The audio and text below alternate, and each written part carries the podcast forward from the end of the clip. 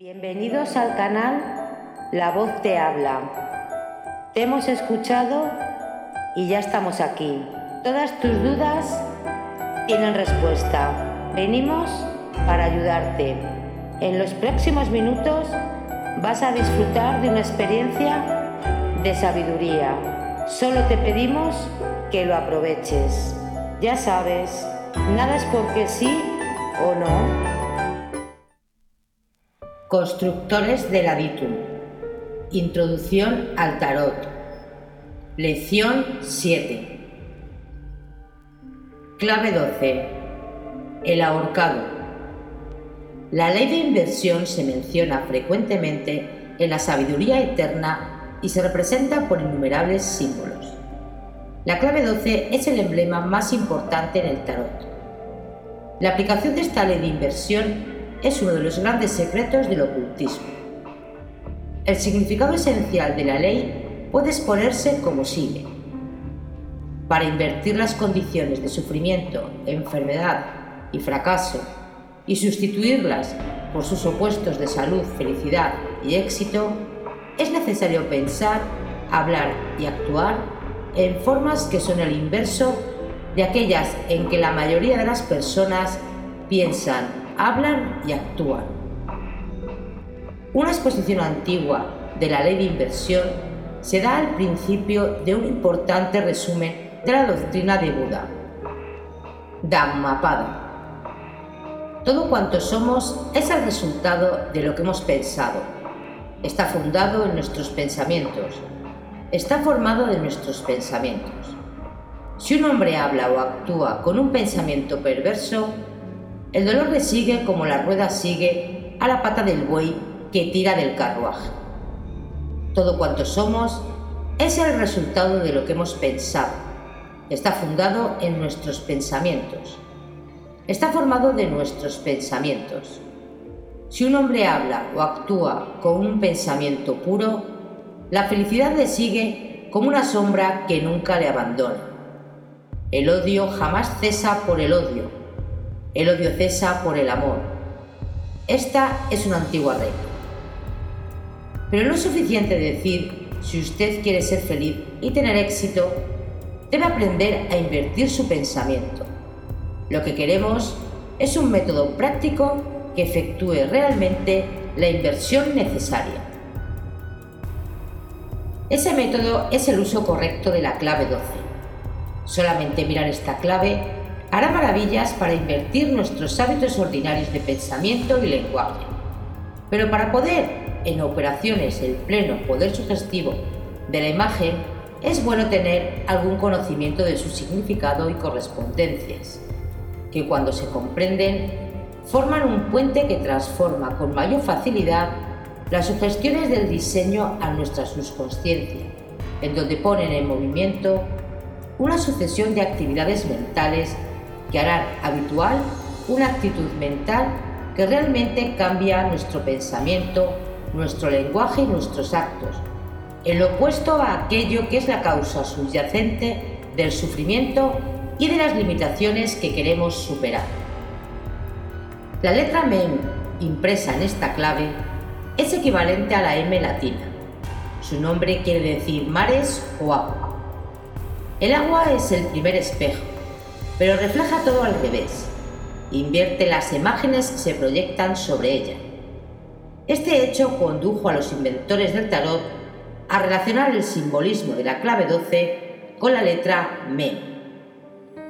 El agua oculta no es el fluido que extraemos de los grifos de la cocina. Se le llama agua porque es semejante a ese elemento. Está desplegada sobre una vasta extensión como un gran mar se mueven ondas, fluye en corrientes y se forman remolinos o vórtices. También forma gotas o corpúsculos. En resumen, el agua oculta es el fluido astral, la energía electromagnética, que es la sustancia de todas las cosas. Es llamada la simiente de los minerales, porque todos los minerales están compuestos por átomos, y cualquier átomo contiene un cierto número de corpúsculos o gotas de esa sustancia primaria. Esta idea aparentemente abstracta tiene un uso inmediato.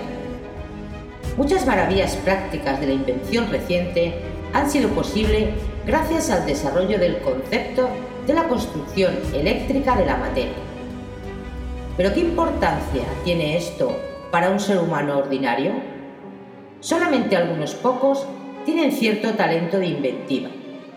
Solo unos pocos están equipados para emprender la difícil labor de un investigador en física o en química.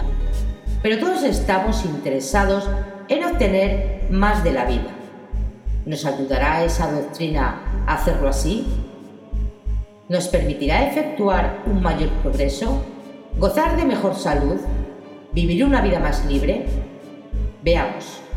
Algo que dificulta la práctica mental y oculta es la suposición de que lo que tenemos que hacer demanda el ejercicio de un poder mental intangible en contra de la inercia de una realidad física muy tangible.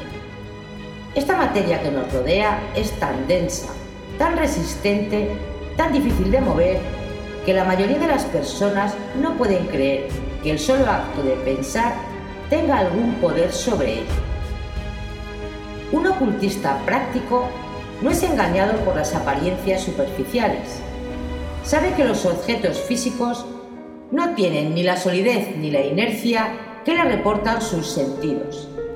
Entiende que las clases más densas de sustancias físicas, así como los gases más ligeros, son formas constituidas por gotas menudas y muy separadas del agua cósmica.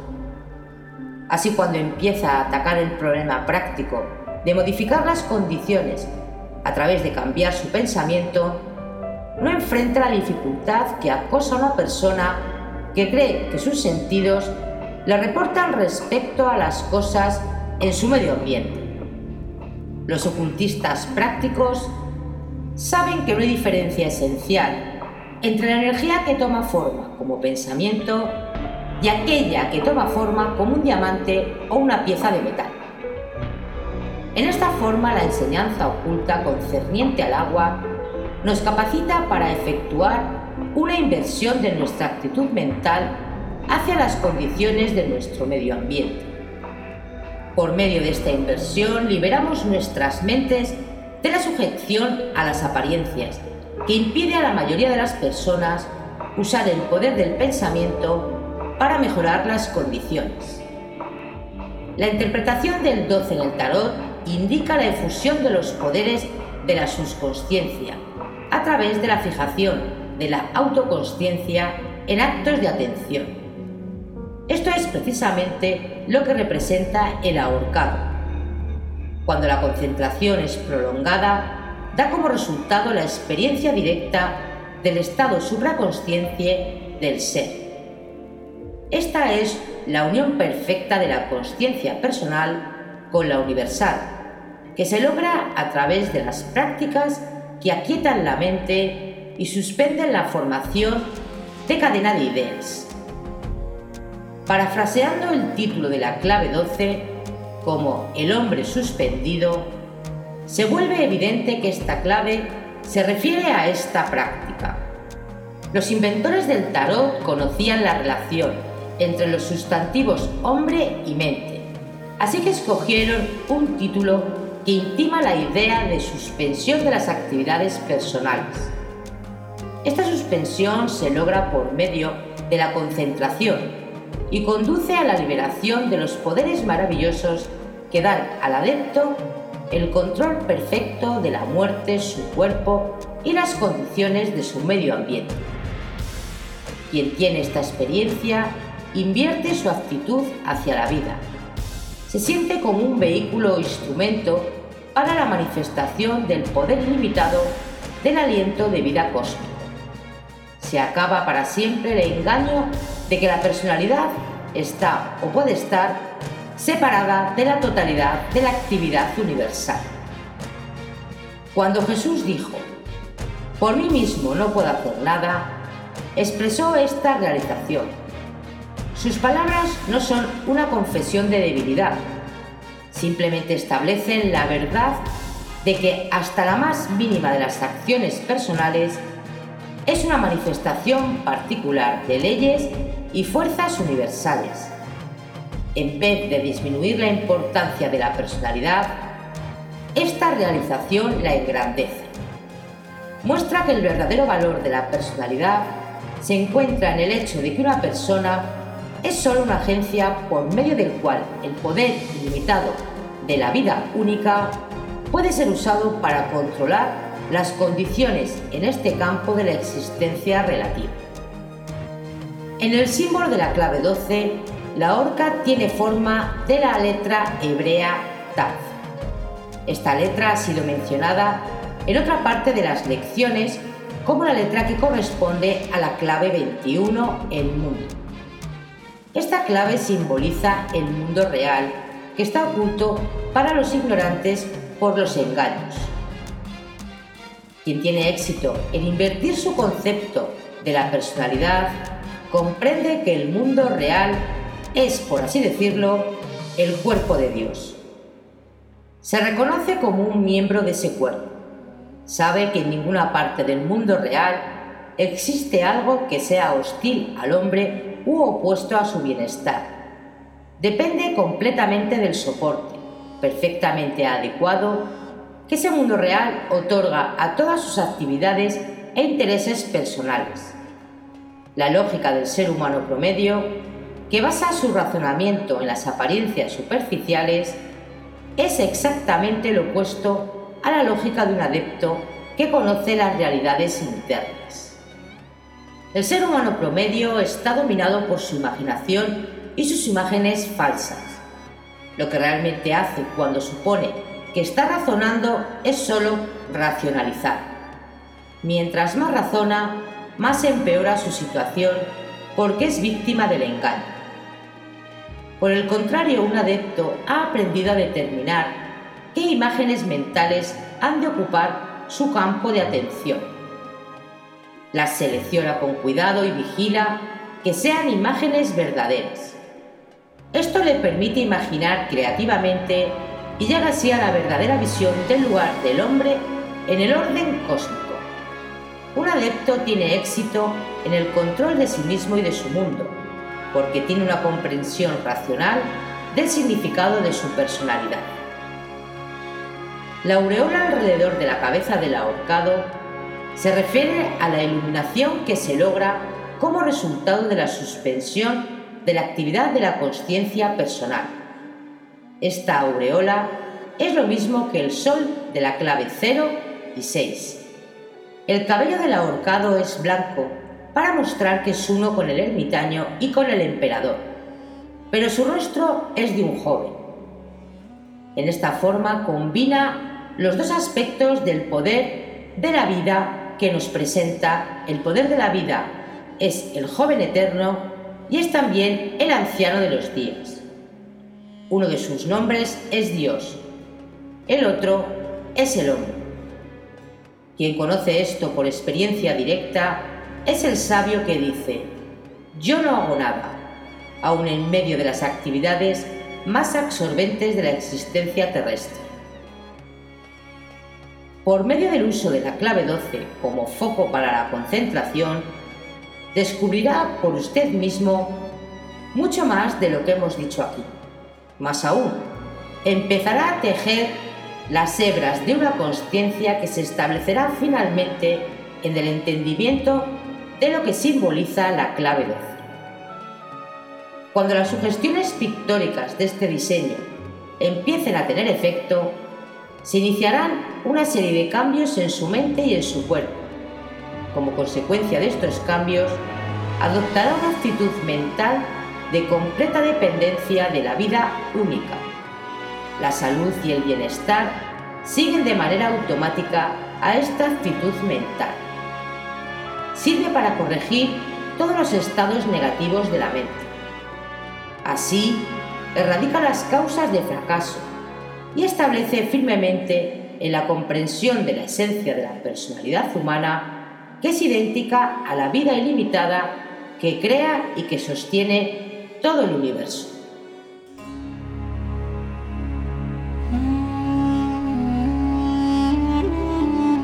Clave 13.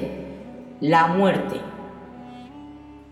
Un contraste de la mayor importancia distingue la sabiduría eterna de las filosofías humanas ordinarias. En el mejor de los casos, las especulaciones de la razón humana ordinaria sobre los asuntos de la supervivencia y la inmortalidad nos dan solamente esperanzas basadas en la analogía. En el peor de los casos, conducen a la convicción desesperanzadora de que este mundo y sus condiciones es todo lo que podemos conocer. La sabiduría eterna nos ofrece un método práctico para vencer la muerte. Este es un método basado en la experiencia humana. Seres humanos como nosotros lo han practicado con éxito en tiempos pasados. Mujeres y hombres que viven actualmente han triunfado sobre la muerte. La investigación psíquica científica, en la opinión de la mayoría de los expertos, ha establecido el caso de la supervivencia más allá de la duda razonable. Sin embargo, lo que siguientemente vamos a decir no trata de la supervivencia de la conciencia y la memoria después de la disolución física, sino del control real de tal disolución por métodos ocultos.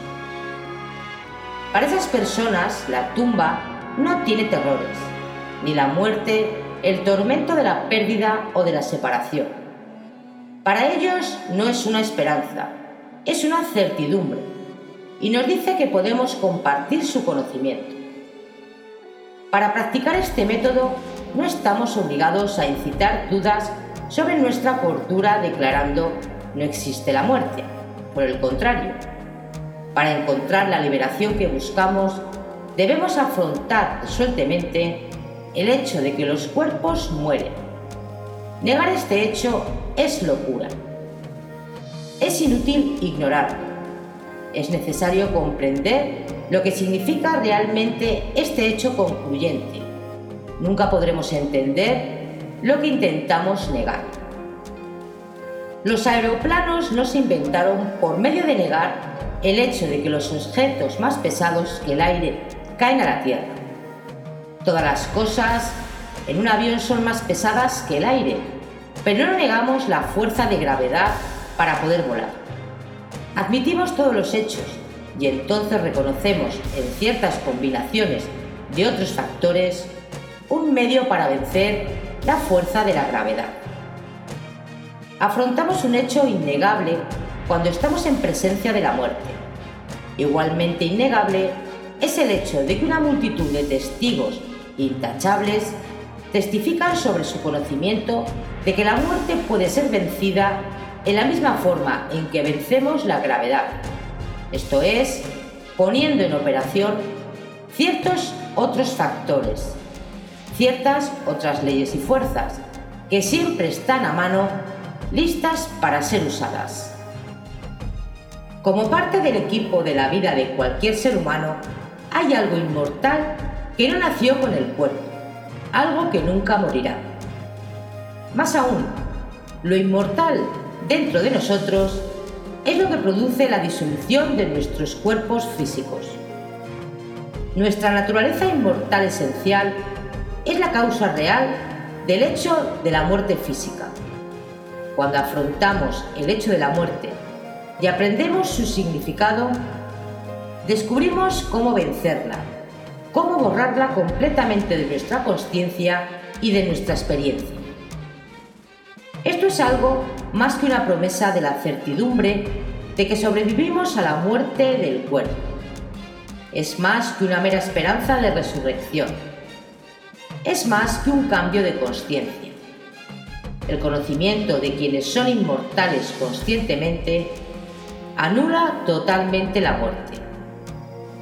Quienes perfeccionan ese conocimiento aquí en la Tierra no necesitan experimentar la disolución física son liberados de lo que parece ser el destino usual. Son capaces de sostener la existencia de sus cuerpos físicos en perfecta salud y vigor, por un periodo de tiempo limitado solamente por su propia elección deliberada. La clave 13 declara simbólicamente esta doctrina de la sabiduría eterna. Hace más, transmite a la subconsciencia, a través del sentido de la vista, estímulos que atraerán de nuestra mente interna el conocimiento que nos permitirá vencer la muerte. La letra NUM, impresa en esta clave, significa como verbo hacer germinar, crecer. Como sustantivo, su significado es pez. También es el nombre propio Nun dado en el Antiguo Testamento al padre de Josué. Ahora bien, cuando el Antiguo Testamento dice que Josué, liberación, era el hijo de Nun, pez, insinúa que el poder liberador de la verdad o de la realidad es una consecuencia del poder del crecimiento representado por Nun. En el cuerpo humano, este poder de crecimiento es la causa de la multiplicación de las células y el desarrollo de la estructura. También es el principio fundamental de la reproducción. Por consiguiente, la sabiduría hebrea, la letra Nun, es conocida con Escorpio, el signo del zodiaco que preside sobre la reproducción. Como el octavo signo del zodiaco, Escorpio tiene regencia fundamental sobre la octava casa del horóscopo, la casa de la muerte y de la herencia. Nuestra más apreciada herencia es el poder que se manifiesta en el hecho de la muerte, porque hasta que llegue el tiempo que cada individuo haya progresado espiritualmente al estado en el que haya aprendido a través de la percepción directa la verdadera naturaleza de su vida en su relación con la vida única, la muerte es una necesidad. De otra forma, como un disco defectuoso, la aguja de su vida permanecerá para siempre en el mismo surco. Una interminable repetición reemplazaría al progreso. Muchos de nosotros necesitamos ser removidos a la fuerza por la muerte de la rutina de nuestras falsas percepciones. Ser removidos una y otra vez hasta que nuestro conocimiento y sabiduría espirituales aseguren nuestro progreso hacia la perfección. La verdadera naturaleza de este poder de la muerte está indicada por el número 13. En hebreo, este es el número de dos palabras. Una de ellas significa unidad, la otra significa amor, el poder único de donde proceden todas las cosas, el poder del amor, es la causa de todas las atracciones y afinidades, también es el poder de la muerte, que produce la disolución de los cuerpos físicos. No existen dos poderes antagónicos, uno que constituye a la vida y otro que constituye a la muerte. Solamente existe un poder que tiene formas opuestas de manifestación. La primera vista, la figura central de la clave 13, es la representación convencional del inflexible segador. No obstante, para el ojo del iniciado, el esqueleto es el recordatorio de que la estructura ósea del cuerpo es el fundamento de todas nuestras actividades musculares, sin la cual no sería posible ninguna acción. Lo que aquí se muestra es pues una pintura de la base de todas nuestras actividades personales. Como un símbolo, en consecuencia, el esqueleto representa aquello que es la base de cualquier función, el fundamento de cualquier crecimiento y de cualquier desarrollo. Este algo es el poder único, especializado en las funciones reproductoras del cuerpo. Es el poder de la semilla. Por esto se ha colocado el dibujo convencional de una semilla en el ángulo superior izquierdo de la imagen. El mismo poder está representado por el esqueleto. Cualquier crecimiento y desarrollo se basa en permutaciones interminables de la forma. En el sentido absoluto no existe el cambio, porque la no cosa permanece eternamente igual a lo largo de toda la serie de apariencias. Pero en sentido relativo, este espectáculo de la transformación es real y requiere la disolución de las formas desgastadas. Si observa cuidadosamente, verá que el esqueleto está curiosamente torcido. Hay dos torsiones en la columna espinal. Una está exactamente sobre la pelvis y marca la localización del centro de Marte en el cuerpo. La otra está en el cuello, donde tiene lugar el centro de Venus. Si este esqueleto estuviera cubierto de carne, su cuerpo estaría torcido en forma tal que no podía ser imitado por ningún contorsionista. Esta imposibilidad anatómica indica el secreto central de la clave 13. Tenemos que aprender a dar un cierto giro a la energía manifestada físicamente a través del centro de Marte. Este es el centro en el sistema nervioso que controla las actividades reproductoras del cuerpo. Debemos aprender a voltear esta energía hacia otra dirección inversa a la que toma usualmente. La fuerza de Marte está presente en el cuerpo durante todo el curso de nuestra vida, a menos que sea dirigida deliberadamente en dirección correcta, no podremos vencer a la muerte. Esta nueva dirección es dada la fuerza de Marte por medio de la actividad de su complemento, la fuerza que se especializa en el centro de Venus en la garganta. En resumen, esto es efectuado por un cambio en nuestras imágenes mentales. El conocimiento de este hecho arroja un poco más de luz sobre el significado de la clave 13.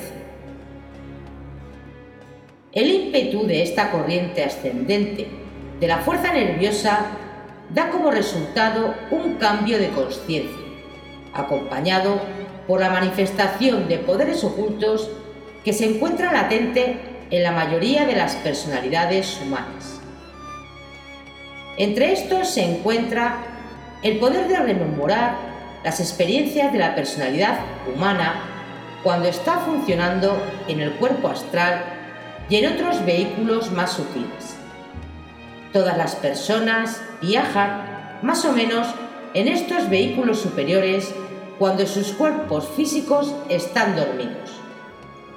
Decimos más o menos porque esos viajes no son en modo alguno un evento de cada noche. Y ponemos las palabras viajar y viajes entre comillas, porque existen muy buenas razones para creer que lo que parecen ser movimientos de un lugar a otro durante tales experiencias en realidad simplemente es una extensión de la conciencia. Tan pronto como empezamos a tener despiertos el recuerdo consciente de tales experiencias, nos liberamos del engaño de que nuestra personalidad depende de tener un cuerpo físico para su existencia como una entidad autoconsciente y pensante. Los poderes superiores que se desenvuelven después de este despertamiento inicial están representados en la clave 13 por las manos y pies que cosecha el esqueleto. Su guadaña tiene el mango en forma de la letra T, para mostrar que este trabajo oculto pone en juego el poder enrollado en el centro de Saturno en la base de la espina. A través del libro de Resplandores, se dice que la cualidad especial de la conciencia asociada con Nu y con la clave 13 es la inteligencia imaginativa. Esta clave tiene el propósito de despertar ese tipo particular de conciencia. Le ayudará a empezar a imaginar libre de la limitación de la existencia física y temporal. Le ayudará a poner en movimiento las actividades sutiles internas que impelen la fuerza del centro de Marte a moverse en dirección ascendente en vez de descendente. Efectuará lo que sea necesario en este sentido sin ejercicios misteriosos de concentración para despertar la actividad de los centros del cuerpo. Estudie esta lección hasta que comprenda la importancia real de la muerte entonces, imagínese siendo lo que realmente es, libre de limitación del cuerpo físico. con el tiempo empezará a recibir las confirmaciones que hemos hablado brevemente en esta lección. Observe la palabra introducción en el encabezado de esta lección y serie de lecciones. Los cursos y lecciones que más adelante recibirá añadirán mayor expansión y detalle a las enseñanzas introductorias.